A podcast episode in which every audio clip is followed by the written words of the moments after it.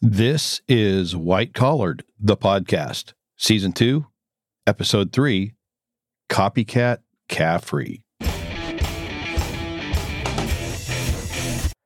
This is White Collared, the podcast, which is a retrospective commentary on the USA Network television series White Collar. My name is Eric Altenglen Hilliard. As a reminder, one of the things that you can do the best thing that you can do to help this podcast grow is to share it with a friend. If you know somebody who is a fan of White Collar and they are not familiar with this podcast, let them know about it and encourage them to take a listen. No guarantee they'll like it, of course, but who knows? They may thank you for it later. So let's get into the episode. Copycat Caffrey first aired on July 27, 2010, was written by Channing Powell and directed by Paul Holahan. Someone is copycatting famous thefts and thieves, Neil included. The clues seem to point to a college professor and his students. But if it is the professor and his students, catching them may be difficult because they're not just copying famous thefts, they have unexpectedly improved on them. In the meantime, Alex has returned. It seems someone involved in the intrigue related to the music box has been applying pressure. The person she has trusted to help her seems to be ready to turn on her, and she has no other choice but to turn to Mozzie and Neil for help. Peter and Neil have a new case. A painting's been stolen. I hope you're not admiring your own work. I wish I was. Let me see that. Louis Thayer's Untitled Number Two. It's worth four million. You'd think for that kind of money he'd have bothered to come up with a title. Oh, it is one of his seminal pieces. Is it a fad or talent that drives up the price? Both. Neither. Don't try to understand the peculiarities of the pop art market. Would you pay four million for that? Hey. Yeah, you're the wrong guy to ask. In case you're not aware of it, Louis Thayer is not a real painter, and the Lamson Gallery is not a real gallery. But even though the Lamson Gallery is not a real gallery, the name may be a reference to an actual individual, specifically one Edward Lamson Henry, who was born in 1841, died in 1919. He was a painter of colonial and early American themes and incidents of rural life. He was a preservationist who treasured the United States' 18th century past and in addition to his depictions of nostalgic and historical scenes, he actively worked in the preservation of historic landmarks such as Independence Hall in Philadelphia. After that setup scene, Peter and Neil meet with the curator of the gallery. The robbery was a down and dirty slash and grab, as Peter describes it. And Neil says, well, that's about the only way to accomplish a theft of painting like that these days due to high security systems. The curator tells Peter that as part of the gallery security system, sensors are placed on the frames of the art pieces, but nothing is attached to the canvases themselves. This means that the thieves had to have enough knowledge about the gallery's security system to know that. Now, if one were intent on stealing paintings from a major gallery, it would seem rational to research their security system.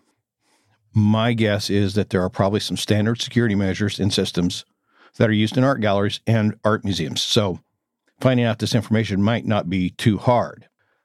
But the curator also says that the theft occurred during the gallery's daily security tape swap. So there's now no video showing the robbery itself. Uh, these two factors tell Peter that the people who pulled off the theft aren't amateurs. What Peter doesn't say is that in order to pull off a heist, right at the time of the security tape swap. The thieves had to know the schedule. Now, the schedule for the swap would probably not be common knowledge. It certainly also wouldn't be common between the various galleries that employ that specific security system.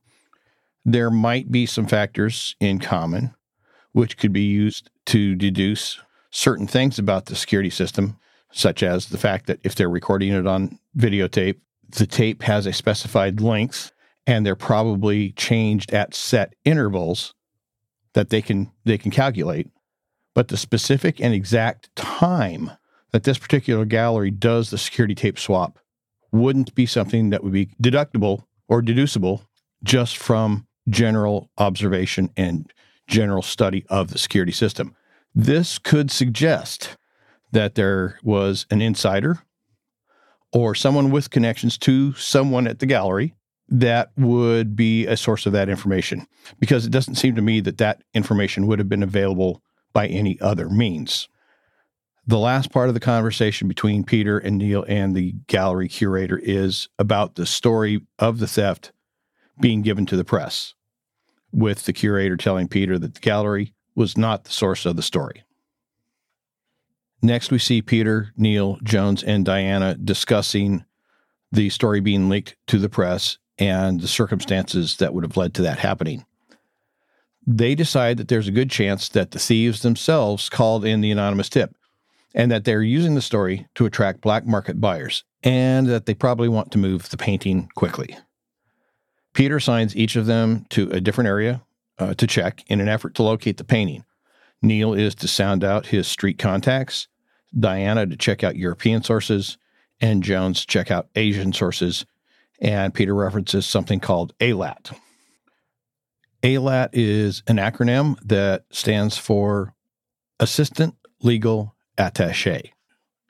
According to the March 2004 audit report of the Federal Bureau of Investigation Legal Attache Program, which is by the U.S. Department of Justice Office of the Inspector General Audit Division. The Federal Bureau of Investigation operates offices known as legal attaches or legats. Uh, they have these in about 46 locations around the world. Special agents are assigned to these offices to work with their counterparts in foreign countries to obtain information for the FBI on crimes and criminals that could harm U.S. citizens or interests. The 46 Legat offices are staffed by approximately 120 special agents and 75 support personnel. Most offices are staffed by a legal attache, one assistant legal attache, the ALAT, and one office assistant, although some of the larger offices have 10 or more permanent staff members. Back in the episode, Neil calls Mozzie because he's good at this sort of thing. Mozzie is immediately interested and asks about any rewards that might be being offered for the recovery of the paintings, and then he says he's on it. Next, we see Neil and Mozzie meeting at a park. Mozzie is acting a bit strange. Even for Mozzie, he's acting a bit strange. He has an umbrella, which he keeps tapping on the sidewalk, and he's talking in an unusually loud voice. It's it's it's another case of really bad acting by Mozzie. We saw that in the pilot episode where he did the the loud talking so somebody could overhear him bad acting type thing in the scene with the cigarette and Jones. So he's back to his bad acting again.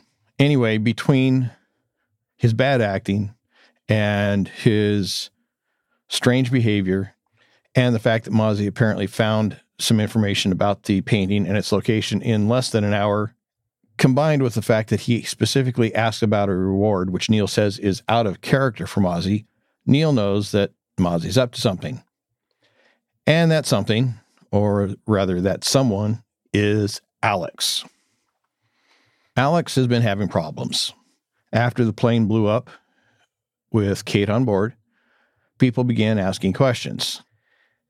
And apparently, many of those questions involve the music box, and those questions are making things hot for anyone connected to the music box. And since Alex was involved in the theft of the music box from the Italian consulate, somebody's made the connection. And so Alex is trying to put some distance between herself and the music box. You remember that she had been reluctant to get involved with the music box again, although her reasons really had as much or more to do with the Neil Kate relationship than anything else. But this new development is really putting her in a bind, and she's probably very seriously regretting her decision now to join in the theft of the music box with Neil. And she definitely seems to be put out with Neil about the whole situation, so much so that she doesn't seem to want to talk to him, to the point of very specifically saying that the only reason she's there is to talk to Mozzie, not Neil. She does tell Neil that she found out that Thayer painting is in Dubai. Neil tries to press her for the real reasons she's there, because again, she is just maintaining that she's there just to talk to Mozzie, not to to see Neil, not even to give him the information about the Thayer painting, really, just there to talk to Mozzie. But Neil can't make an issue of it too much because he gets a phone call. It's from Peter, and Peter says he's found out news about the Thayer painting. Neil goes back to the FBI offices, but it seems that everyone has found the painting. I found the painting. How'd you find it? I found it. It was fenced to a textile magnate in Dubai. A hotel heiress in Budapest just turned hers in. Scotland Yard has it. They're forgeries. All of them. How do you know? Because custom clamps down when a theft occurs. The risk of getting the original out are too high. But if you make the forgeries ahead of time and take them out of the country before the heist, you're in the clear. Steal the Thayer, leak the theft to the press, then sell the forgeries. And the original never leaves the country. You've seen this scam before. I know someone who Allegedly. allegedly pulled it off before. We have a copycat on our hands. Who are they copycatting? Me. Clearly, Neil is pleased at having been copycatted.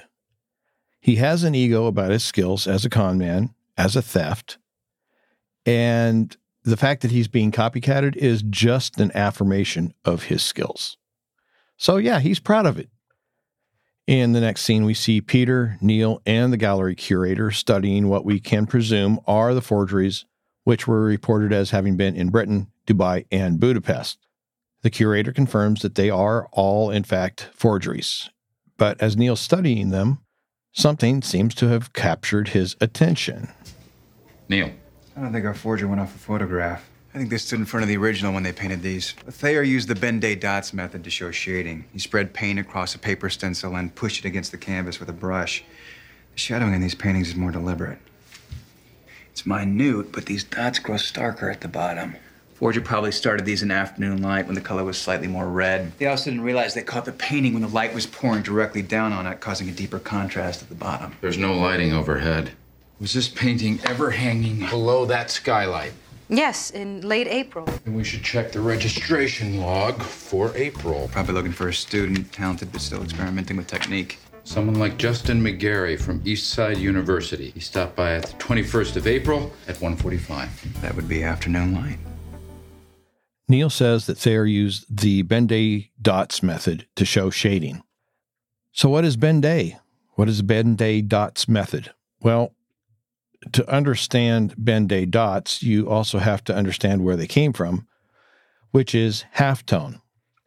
And to understand halftone, you have to understand printing.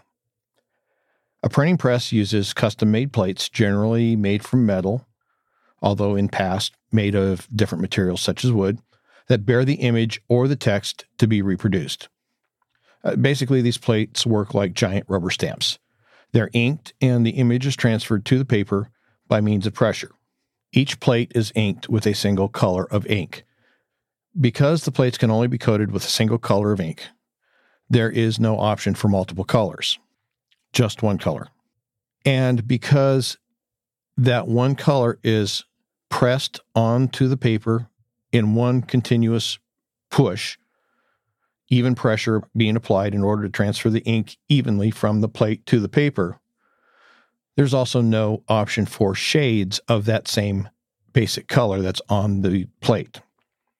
So if it's black, it's going to print black.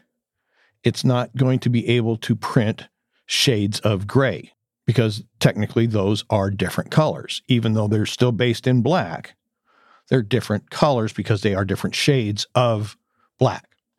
Shading or various shades of gray can be simulated by cross hatching or stippling.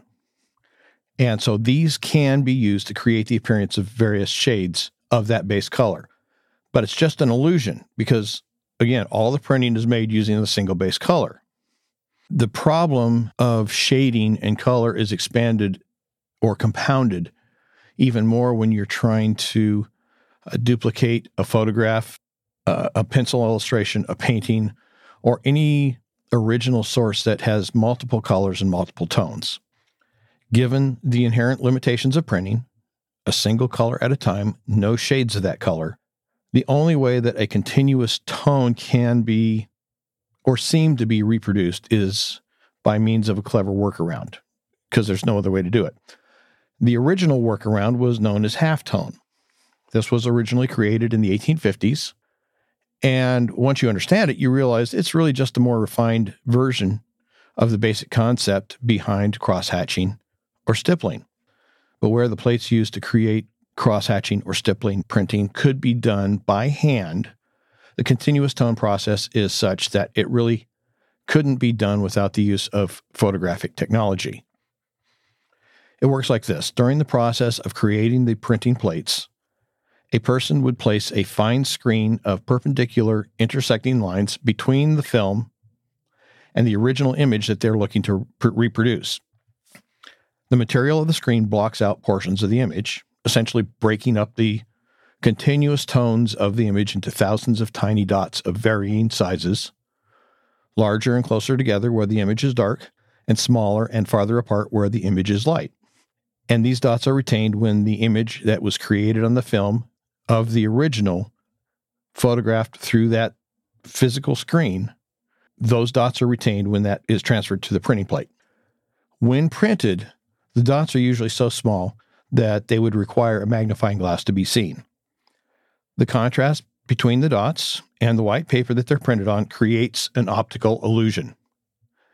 The eye doesn't perceive the dots, but rather an image of continuous and varying tones. So, in this way, a single plate can print with one color of ink in such a way that it appears as a variety of shades and tints within that color. Halftoning is also used for printing color pictures.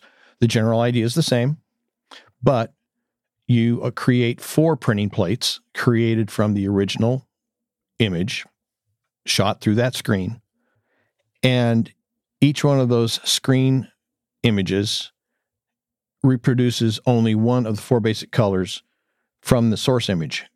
The four basic colors are cyan, magenta, yellow, and black. Then, by using each of those plates to print the colors onto the page, one on top of the other, the varying densities and sizes of the dots for each of the four colors in relationship to the densities and sizes of the dots of the other colors can result in any particular color or shade of color seemingly being reproduced. But again, it's all an optical illusion. It's just a bunch of dots of varying sizes and densities combining to create the appearance of various colors. Ben-Day dots, which was developed around the late 1870s, is similar to the halftone dot process, but it differs from it in that the Ben-Day dots are always of equal size and equal distribution within a specific area. And to apply the dots for printing, an artist typically would purchase transparent overlay sheets, which were available in a wide variety of dot sizes and distributions from a stationery supplier. The overlay material would then be cut into shapes corresponding to the areas that they desire to tone, a shadow, a background treatment, or whatever, and rubbed onto those specific areas with a burnisher. Neil says our fictitious artist Thayer, spread paint across paper stencils, and pushed it against the canvas with a brush. His explanation is a bit unclear in how he says it. Uh, to be consistent with what he says about Thayer using the Ben-Day process, I think what Neil is meaning is that a paper stencil was created with the equally sized and equally spaced dots that were cut out of it, and the stencil was placed against the canvas, and then the paint was spread across the stencil pushing the paint through the openings in the stencil and onto the canvas. That's not exactly how he says it. The way he says it is, is a little bit confusing, but I think that's what he's really meaning. Neil also says he thinks the forger stood in front of the original when they painted the forgeries and that the shadowing in the forgeries is more deliberate. That makes sense because if the forger was standing in front of the original in the gallery, when creating the copies, they almost by necessity would be reproducing the image using brushes only, no stencil. But this probably wouldn't have been a big deal because most people would probably have never noticed that level of detail. He also says the forger probably started the forgeries in the afternoon light when the color was slightly more red, and that they didn't realize that the light was pouring down on it directly and causing a deeper contrast at the bottom. I think this is where we start to see a problem with the forger, which is, I think, what Neil picked up on, which led him to say to look for a student in the registration logs for the time when the painting was being hung below the skylight, which it was not at the time of the robbery.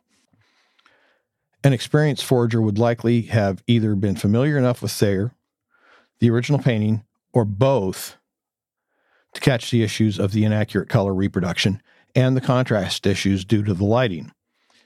And an experienced forager would have realized that these two things might be noticeable to non experts who are familiar with Thayer and the originals. The dots issue is a little more subtle, but colors, I think, are probably for many people, much more noticeable. It doesn't take that close of an eye to notice the difference, at least not as close of an eye as it would to notice the issue with the dots, the spacing, and the sharpness of the edges of them. After this, we see Peter and Neil walking on the college campus, and we learn more about Peter's background. His father worked in construction, because he mentions his father having a construction salary. Peter attended college for four years on a math scholarship, and then two additional years beyond the scholarship, which presumably he had to pay for out of pocket. Back in the pilot episode, I mentioned that Peter seems to have a fair amount of disdain for agents whose pedigrees include prestigious colleges such as Harvard. I don't think our learning here that he spent six years in college invalidates my earlier assessment. Might seem like it, but I don't I don't really think it does. Scholarships can be difficult to obtain, but they are easy to lose. You have to keep your grades up fairly high, consistently high, in order to keep your scholarship. And although scholarships will generally cover the cost of tuition, they don't always cover the costs associated with going to school beyond that, such as books, which can cost hundreds of dollars each. Uh, trust me, on that one. I know I had a book when I was attending college that was a couple hundred dollars just for a single book. Scholarships generally aren't going to cover the cost of food, transportation, and so on. So even before his four year scholarship ran out and he had to cover the last two years of his accounting study out of his own pocket, he probably had to work just to survive and have a life. And I'm going to say he probably saw other students who were living high off the hog on their parents' money while not taking their studies seriously and who either barely passed but still bragged about their degree in education. And I put that in sarcasm quotes, or whose parents essentially bought their degrees. Or perhaps that's how it appeared to Peter at the time. But it would be understandable that he might begin to view them with condescension. And he's just carried that attitude forward to the agents who he also perceives as having been treated as the golden child like those he saw in college. Neil does pick up on Peter's attitude, as evidenced by his comment, Are we bitter that we weren't invited to the party? We also learned that Peter was an athlete in college. We don't know what sport. I'm going to say baseball, probably because, although we know from past episodes he's a basketball fan, and I refer you back to the first season episode of The Portrait, where he is listening to a basketball game while he and Neil are in the car outside the hotel waiting for uh, Jared Dorsett. He wasn't tall enough to be your typical basketball player, and he isn't built like a football player. So I'm going to say baseball until more information comes along to point to something else. But since he was in school on a math scholarship, he evidently wasn't enough of an outstanding player to get an athletic scholarship, or at least he was better at math than he was at athletics.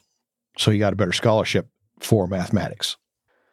But between the math scholarship and being an athlete in college, Neil calls Peter a mathlete, which seems to make sense on the surface. Someone who's an athlete and is also a math geek. Put those two words together math, athlete, athlete. Peter seems to accept this interpretation of the word, inasmuch as he not only doesn't challenge the interpretation, but even seems to accept the premise of the statement when he says, No, I was an athlete who was good at math. Except that's not really quite what a mathlete is. Now, the term is a combination of the words mathematics and athlete, but it really has nothing to do with athletics. The second part of the word is actually derived from the Greek word for discipline. A mathlete is, generally speaking, a person who competes in mathematic competitions at any age or level. The term mathlete and the concept of mathletics were the brainchild of J. Brian Sullivan, a teacher since 1965 who was at one time the president of the National Math League and Math League coach of Hudson, Massachusetts and Western Massachusetts region. Sullivan started what was called mathletics in 1972. The term mathlete entered pop culture from the movies American Pie and the 2004 movie Mean Girls, as well as being featured in the short lived cult TV series Freaks and Geeks. Although the words mathlete and mathletics can be heard kind of as being used as blanket terms for math competitions and those who compete in them, they are actually specifically students who participate in any of the MATHCOUNTS programs as Mathlete is a registered trademark of the MATHCOUNTS Foundation. Back in the episode, Peter and Neil confront their suspected forger at the school and then take him into the FBI's offices for questioning. A while ago, I answered an ad on the school's list server for reproductions. I get an email back commissioning seven copies of Untitled Number Two. Seven? You wonder why somebody would want seven copies. You know how hard it is to make money as an art student doing art? Who hired you? I didn't meet them. They dropped the materials off in my mailbox, and once I'd finished, they said to leave the paintings in the rec center and that the money'd be left in my box again. I thought it was weird that they didn't want to meet, so I. So you stayed and watched the pickup. Yeah. I wanted to make sure it was legit, and she seemed normal, so I let it go. Really? She seemed normal. So it was all suspicious. It was weird. It didn't seem right but she seemed normal. That's the reason he used to decide that what was being asked of him to produce seven copies of a single painting wasn't suspicious. The fact that they didn't want to meet wasn't suspicious. The fact that they did everything as a blind drop wasn't suspicious. That's the reasoning he used. No rational person would have thought any of this wasn't suspicious. And his excuse for doing something so highly questionable in the first place was Do you know how hard it is to make money as an art student doing art? Did he not know making money as an art student doing art wasn't going to be easy? Was this some sort of surprise for him? Is he so stupid or arrogant or so drenched in self entitlement that he thinks that people are just going to throw money at him because he's an art student? and that doing things that are so highly questionable that no rational person would do them can be excused because it's hard to make money as an art student. If this is what colleges are turning out these days, the human race is doomed as far as I can tell. Because this is totally, this is total stupidity on his part. Red flags should have been going up all over the place when he was approached on this. There was nothing about that situation that could even be remotely twisted into seeming reasonable or normal or rational or legitimate. And the fact that he needed money doesn't justify doing something like that. Anyway, after this, Neil returns to his apartment where Mozzie and Alex are having a bit of an argument. Since the music box caper, somebody has been making things tough for Alex. She needs cash, and her plan has been to sell enough Krugerrands to finance her disappearance. But it seems that the guy Mozzie had set her up with to fence them, a guy named Russell Smith, suddenly realized that somebody was interested in Alex and decided that there was more money in selling her out than in helping her. Alex is wanting and expecting Mozzie to shut up Russell Smith, but she seems to not want Neil's involvement or help but Mozzie is just as obviously intent on getting Neil involved and forcing Alex to accept Neil's help. But since Mozzie has no clue on how to stop Smith from turning Alex over to them, whoever the them happens to be, it doesn't seem that she has much choice but to accept Neil's help. However, I can't help but think that Alex knew exactly what was going to happen that Mozzie would, in fact, involve Neil. And not only did she come to Mozzie in spite of that, my suspicion is she came to Mozzie because of that. She didn't want to admit she wanted and needed Neil's help, but she did want and need Neil's help. And by acting as if she didn't want his help, but just wanted Mozzie's help, she knew she was going to get Neil too. So I think really that was all kind of part of her plan to begin with. But since the subject has been brought up, let's talk about Krugerrands for a minute. Krugerrands are gold bullion coins minted in South Africa. The Krugerrands were first minted in 1967 as a vehicle for private ownership of gold and to help market South African gold. It was a co production of the South African Mint and the Rand Refinery, which is a precious metals refining company. The coin's name is a mashup of the name Paul Kruger, the first Boer president of the country, who served from 1883 till the turn of the century in 1900, and Rand, which is the basic unit of currency in South Africa. By 1980, the Krugerrand accounted for more than 90% of the gold coin market around the world. And it was the number one choice for investors who wanted to buy gold. But economic sanctions against South Africa for its policies of apartheid made the Krugerrand an illegal import in many Western countries during the 1970s and 1980s, with the United States, which had historically been the largest market for the coin, banning imports in 1985. Most of the sanctions ended in 1991 after the South African government took steps toward ending its apartheid policies. Curiously enough, although gold Krugerrand coins have no face value, they are considered legal tender in South Africa by the South African Reserve Bank Act of 1989. Next, we see Diana briefing Peter on a new suspect. Veronica Nalon, who is a junior, majoring in archaeology and with mediocre grades, as Peter puts it, but somehow pulling an A in a criminology course which is so anomalous as to positively scream for attention. They had been able to identify her from the sketch that had been drawn by our rocket scientist art student. And yes, I do use that term rocket scientist with the greatest degree of sarcasm. Uh, Peter's description of her grades as being mediocre is perhaps a bit more than generous on his part. I looked closely at the school transcripts that appeared on the screen as part of her dossier. And although it is difficult to read, it appears that, with the exception of the aforementioned criminology class, her grades are predominantly D's, with the remainder being a mix of C's and F's. Yeah, mediocre, I would say, is a bit of an understatement. Now, despite the obvious and reasonable questions about Nalon, there's really nothing concrete to connect her and the art student. The email account that was being used to communicate with the art student, Justin Magri, had been closed. And Diana describes it as having been generic, which means that at least some measure of care was given to choosing an email address which, which didn't reveal anything about the person using it. It was probably just a series of random numbers and general words or word or words. New York 123 or email account 123. Further, both the ad and the email account were created at the school computer lab, so anyone really could have done it.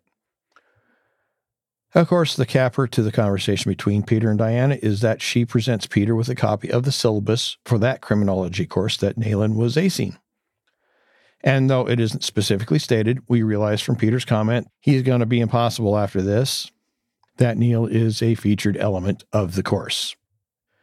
Next, we see Neil cutting out copies of newspaper articles about the theft, presumably for a scrapbook or maybe to send out to friends and family. Who knows?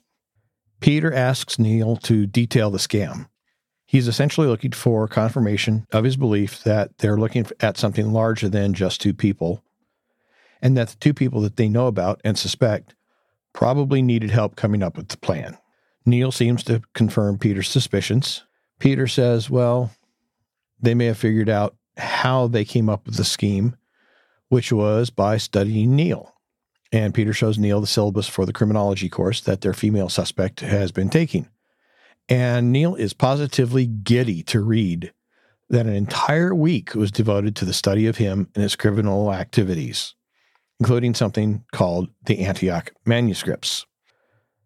Peter decides that it's too risky for him to talk to Veronica, so they decide to have Neil give it a try.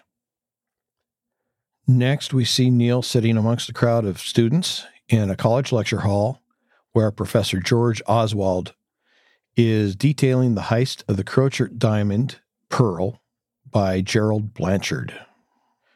There really is a Gerald Blanchard. There really is a Koechert Diamond Pearl, also known as the Sisi Star, and Blanchard really did steal it. Moreover, the Koechert Diamond Pearl was just one of a myriad of audacious crimes he committed in a spree that began in high school and lasted over 25 years. And even though Blanchard admitted defeat and proved it by returning the real Koechert diamond pearl to the authorities, Austria never prosecuted Blanchard. In fact, it was only as a result of the Canadian police catching him for another crime that the star was even returned. Now, I really wanted to give you some background on Gerald Blanchard because this guy is amazing. He is, in a sense, a Neil Caffrey. But as I was going through the history of his crimes and trying to present them with enough detail that they made sense, it just kept going and going and going. And I realized I couldn't put all of that into this episode and keep it eh, keep the episode a reasonable length of time. So I will probably do a special episode at the end of the season dedicated to the real crimes and criminals mentioned in White Collar season 2 with Blanchard and the Koechert Diamond Pearl being one of them. But anyway, back into the episode after Neil publicly comments on Blanchard's crime, disputing the assertion that it was the perfect crime, the professor coaxes Neil to the front of the class to answer questions from the students. And Neil does, but after the class is over, Neil begins to press the professor on his involvement in the theft of the Thayer. Thank you so much, Mr. Caffrey. Oh, no. That's it. It's the least I could do. You know, I I should participate in my own copyright infringement. Excuse me? It's a little green to rip off someone's con unless you improve it. You and your kids could use a little tutoring. I'm sorry. I, I don't know what you're talking about. The Thayer theft? Hey, don't get me wrong, man. I'm flattered. But, uh, I like that he cut in. You know, I did lay the groundwork. Once again, we have a case of Neil improvising. The plan was for him to talk to Veronica Nayland, not the professor. And at this point, there's really nothing that is pointing to the professor as being the Fagin of this caper. Granted, the class he was teaching would certainly be fertile soil for cultivating a modern Jack Dawkins, and Neil seems to recognize that. But the fact that the class could be used in that way doesn't mean that it is. And it doesn't mean that it is being used that way by the professor. It could just be that this is an extracurricular project by a bunch of students. But Neil is nothing if not perpetually lucky, and the professor seems to be kind of nibbling at the bait when he tells Neil that he meets with a group of students outside of class and invites Neil to join them. Back at the FBI offices, Peter, Diana, and Neil are listening back to the recording of the Q&A that Neil had in the professor's classroom. Uh, this is a conversation that Neil had recorded using that little spy recording pen of his. And the the recording includes the part where Neil told the class that the FBI really didn't catch him, that he essentially turned himself in. So as a result, Peter takes just a little bit more than a perverse pleasure in bursting Neil's bubble by telling him that, well, he's not the only person the thieves have been copying. It seems that many of the crimes and criminals in the course syllabus for the past 10 years have been copycatted during that time, including Tokeley-Parry, who, like Blanchard, is a real person who also committed a series of audacious crimes involving the theft and smuggling of priceless historic artifacts. And like Blanchard, the scope and intricacy of the crimes committed by Tokeley-Parry are so incredible that, again, when I tried to encapsulate them for this episode, I realized I would ha- have again ran up with an episode that ran close to several hours. So, in that special episode at the end of season two that I'm I'm seriously considering doing, Tokeley-Parry would be included in there as well.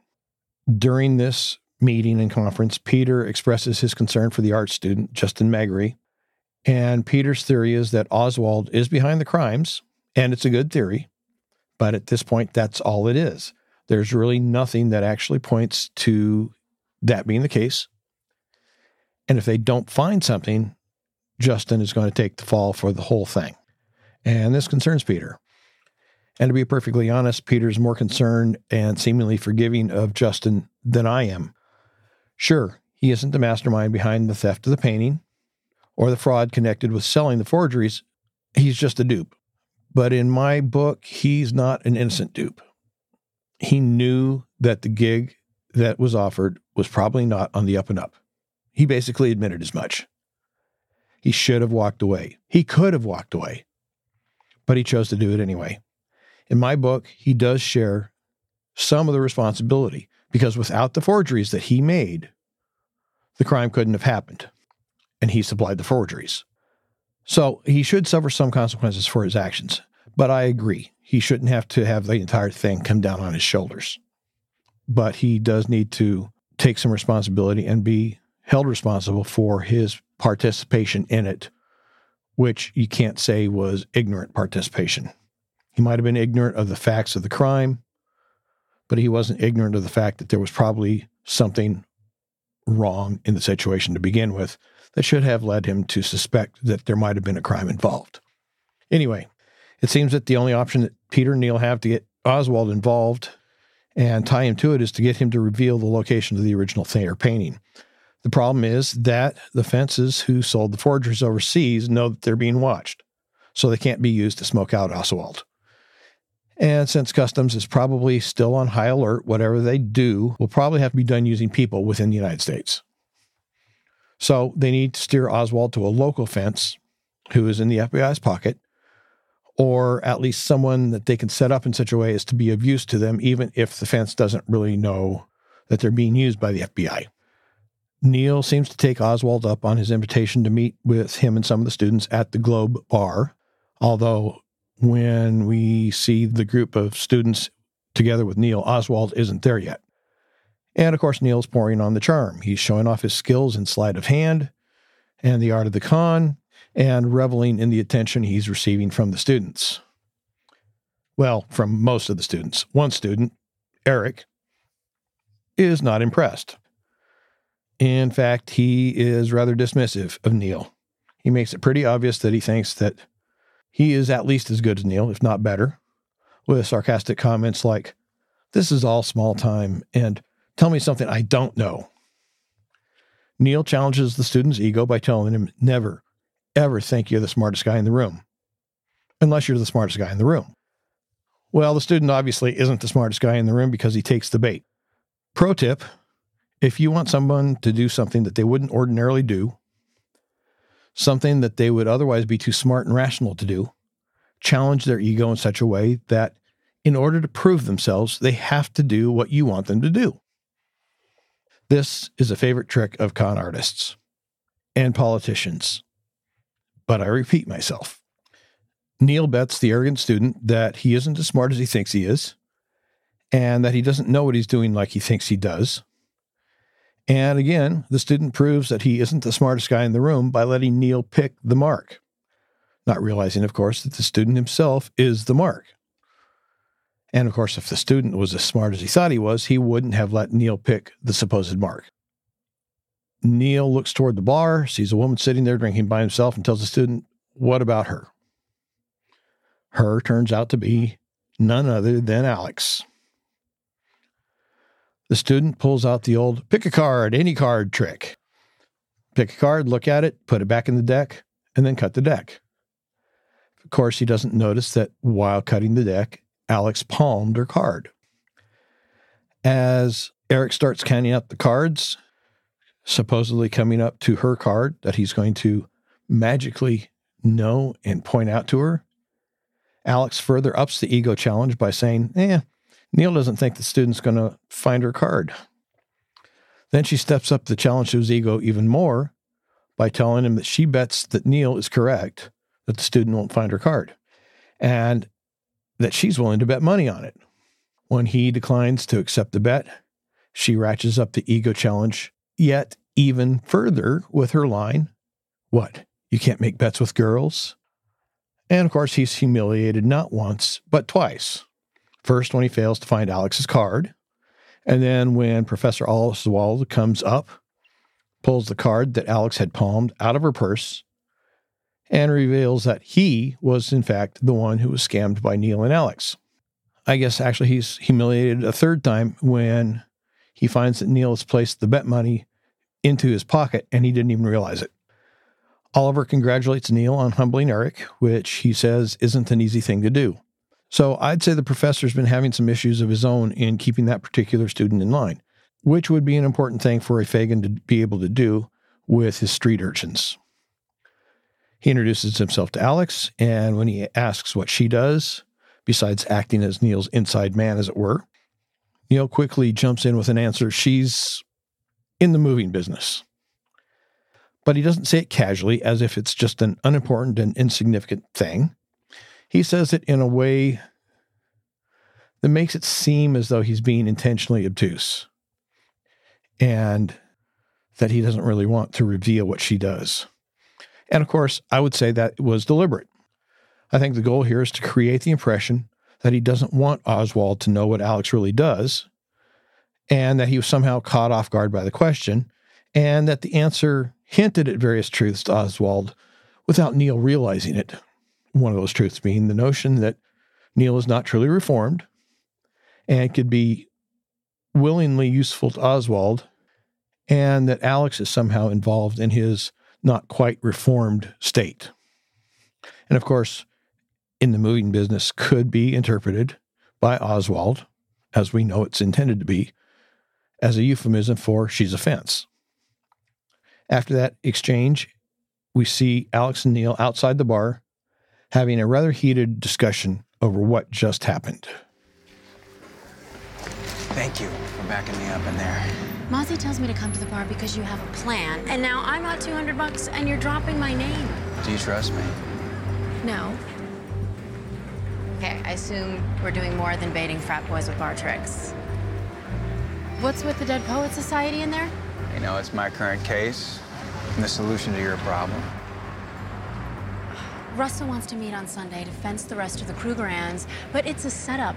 He's gonna sell me out to whoever put the price on my head, and your plan is to bring the feds into it. I tell the FBI that Oswald and his kids are gonna steal the Krugerrands. They'll pull Russell in to talk to him. It'll kill his reputation. No one will be buying information off him if they think he's in bed with the Bureau. Crazy. It'll work. You're crazy. Are you in or are you out?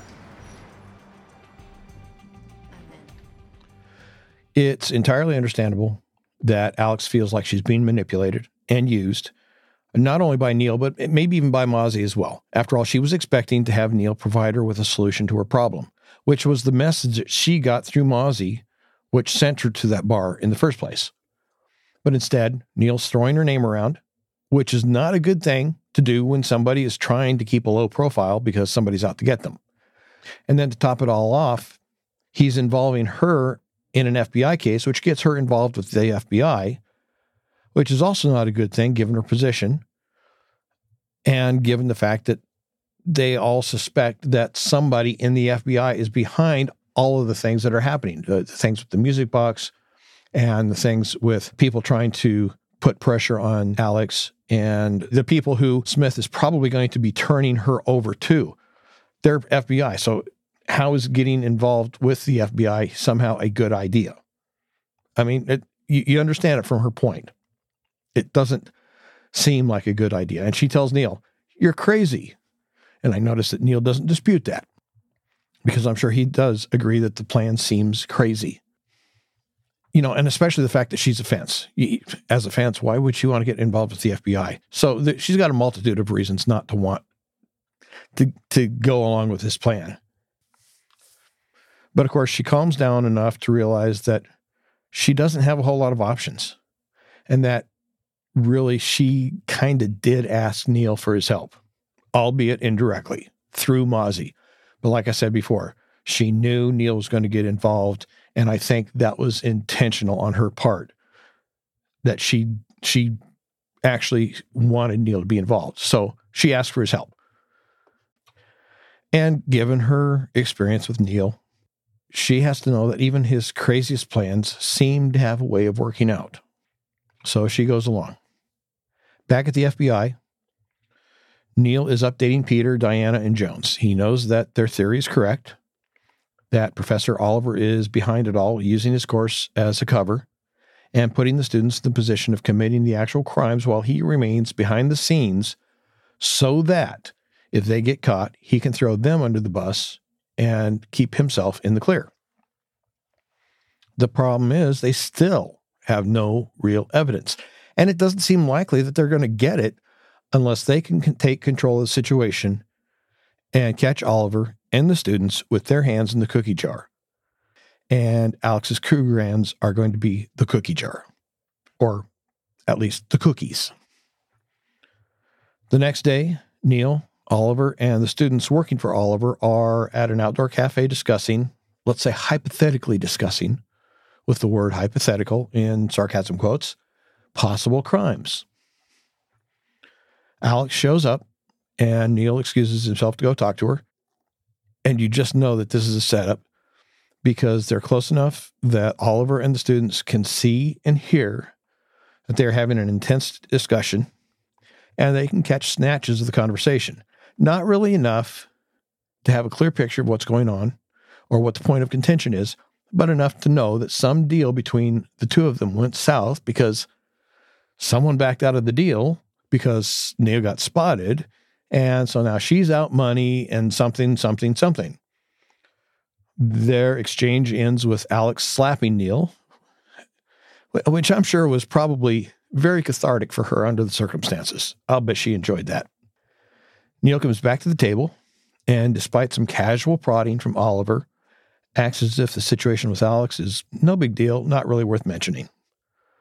When Oliver says it sounds like some deal went awry, Neil says, Hey, I'm reformed, remember? But he says it in an insincere, I'm lying and we all know that I'm lying, but I'm saying it for public consumption, wink, wink, wink manner.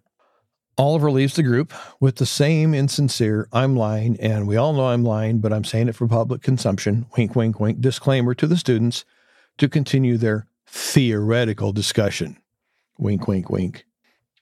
After Oliver leaves, the students ease Neil into discussing the situation with Alex. What's your history? Former girlfriend? Sounds like she's got a job for you, but you turned out not to be the smartest guy in the room. Okay, well, that's not really what Eric says, but that's what he means. And he's enjoying seeing Neil in a position where he seems to have to admit that.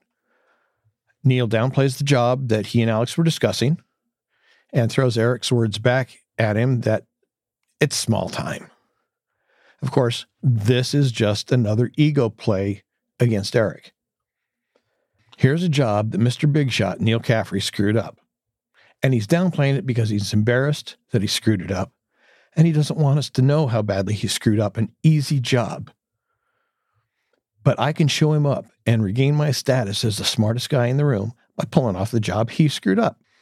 That's kind of the, the train of thought that Neil wants Eric to have to get him to pursue doing this exchange of the Krugerrands. Yep, Eric is just still proving that he isn't the smartest guy in the room. In fact, he might not be the smartest guy in the room even if he was in the room by himself, because he persuades the other kids to take the bait. The next day or so, the plan goes into action, and it seems to go off without a hitch. Russell Smith, who the kids think will merely be the courier, arrives as expected. Peter arrests him, and Jones takes over as the courier. The students make the swap by having Eric bump Jones, creating a situation where he puts down the briefcase. Veronica comes up to help with the distraction, while a third student, Manny, walks by and casually switches cases and walks away with the case containing the Krugerrands. Manny heads to the drop point, sets the briefcase down, and Neil walks up, drops a fake briefcase cover over the briefcase full of Krugerrands, takes it to the school, and leaves it in a locker for Oswald. And of course, this is all being recorded on video by Peter and the team. Peter, Neil, and the teams are standing by in the van waiting for Oswald to show up and retrieve the briefcase, at which point they have their proof that they need to link him to the crime ring as the leader. And they wait. And they wait. And they wait. At some point, we didn't see Jones had left the van, but we see him come back in and he approaches Peter and gives him some bad news. Peter. Peter, can I talk to you?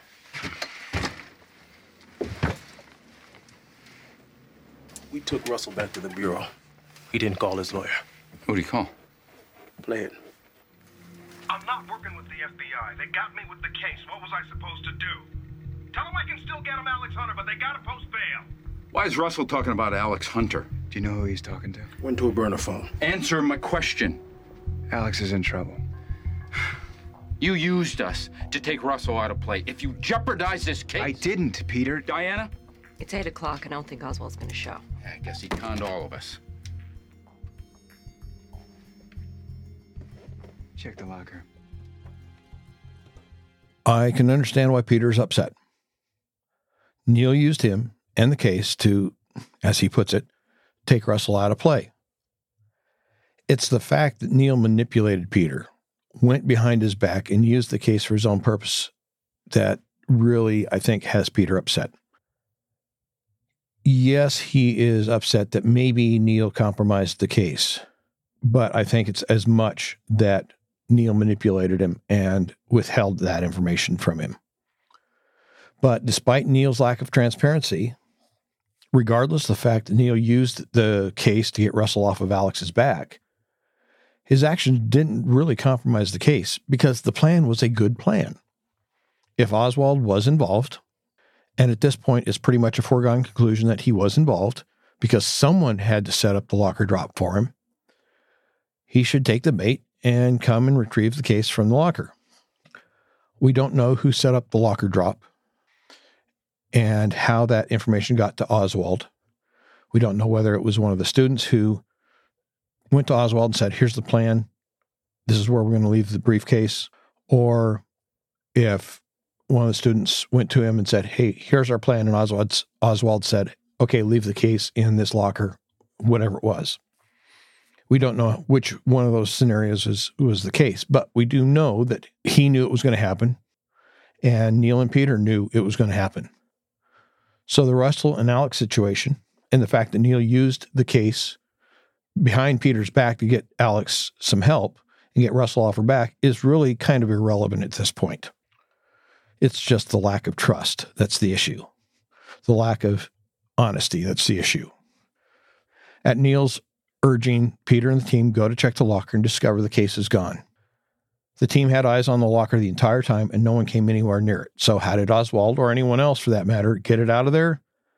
Well, as Sherlock Holmes, arguably the world's greatest fictional detective, states, when you have eliminated the impossible, whatever remains, however improbable, must be the truth. In this case, the whatever remains is that there had to have been some other way to access the locker. Neil finds it, a removable panel on the back of the locker, accessible from a utility closet which was on the back side of the wall behind the lockers. Oswald improved on Neil's con.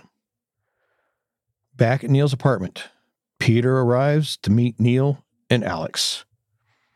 Except Alex isn't there. Her lawyer is. And her lawyer's Mozzie. Peter wants an explanation. Someone's looking for Alex. Russell said he could deliver her, and we took him out of play before he could. Who's looking for her?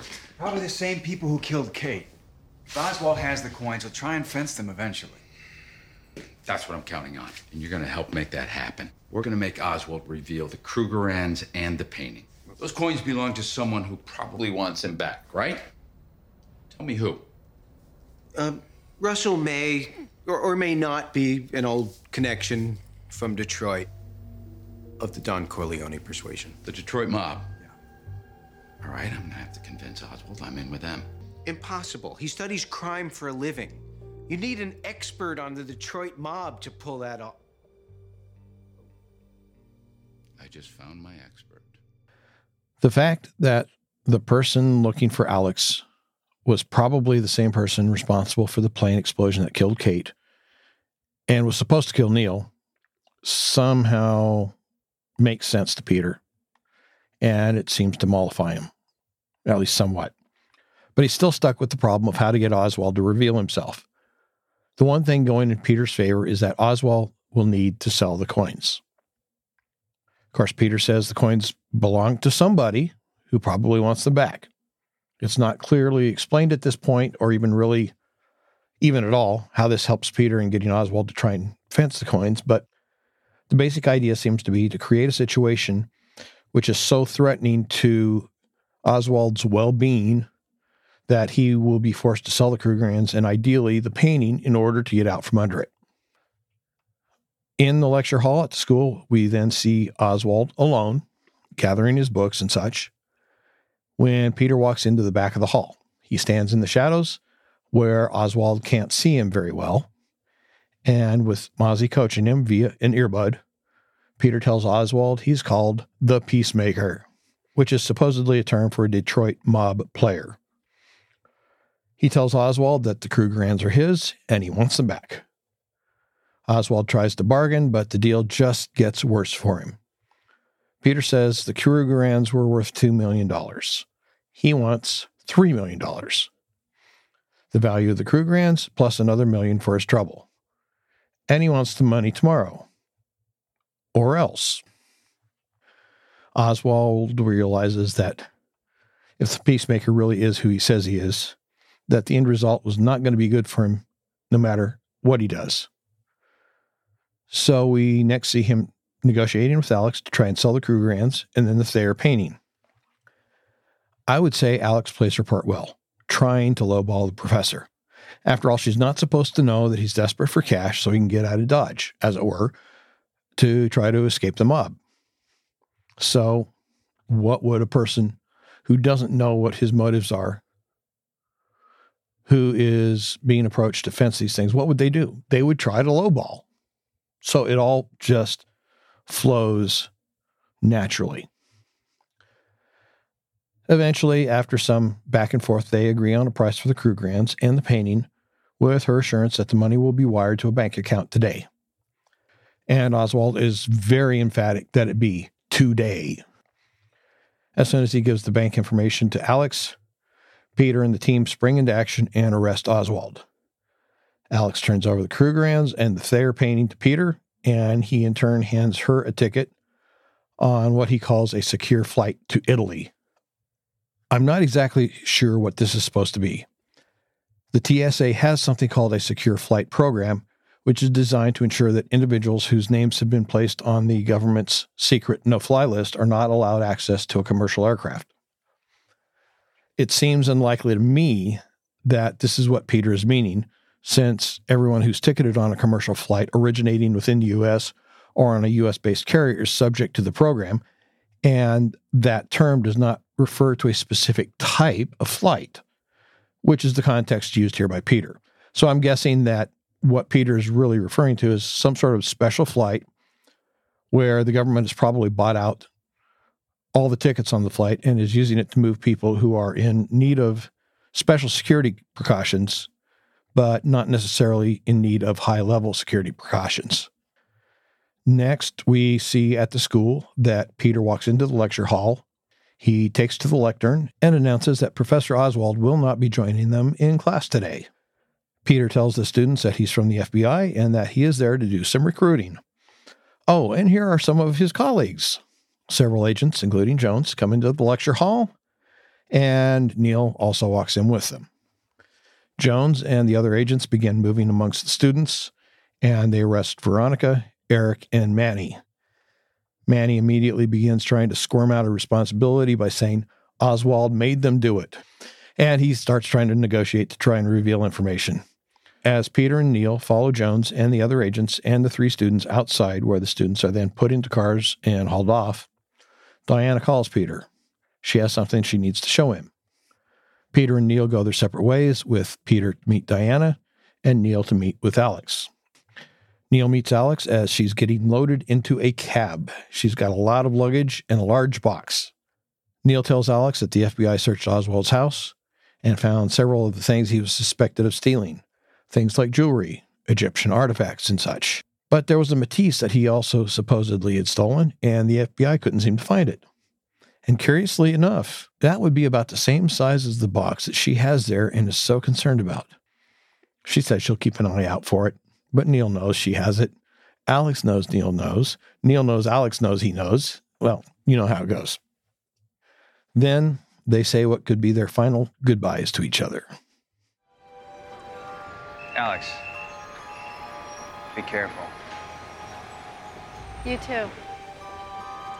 Someone's looking for me. They're coming after me, too.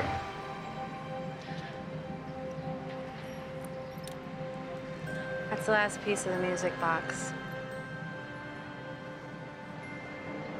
I'm giving up my obsession. You're suggesting I give up mine? Kate's gone. The rest of us are still here. It seems as if Alex is still holding out just a little bit of hope that Neal will want a relationship with her, and that if he accepts the fact that Neal is gone, that it's time to move on, maybe that relationship could be. It seems a very slim hope on her part, but she does seem to want to believe that maybe even the slim hope is enough. Meanwhile, Diana is showing Peter something about the music box that she's discovered. On the top of the box, there's an opening where Diana originally thought a cherub had fallen out, but in fact, it's a narrow opening leading to a tunnel with a slight ridge. Whatever this thing's hiding, it's not the music. I think it's a keyhole. A key to what? Could we get it into X-ray? Not without alerting somebody. I don't want to take a hammer to it just yet. Mm, it could self-destruct. Wouldn't surprise me. Let's see if we can find that missing piece. Maybe our friend knows where it is.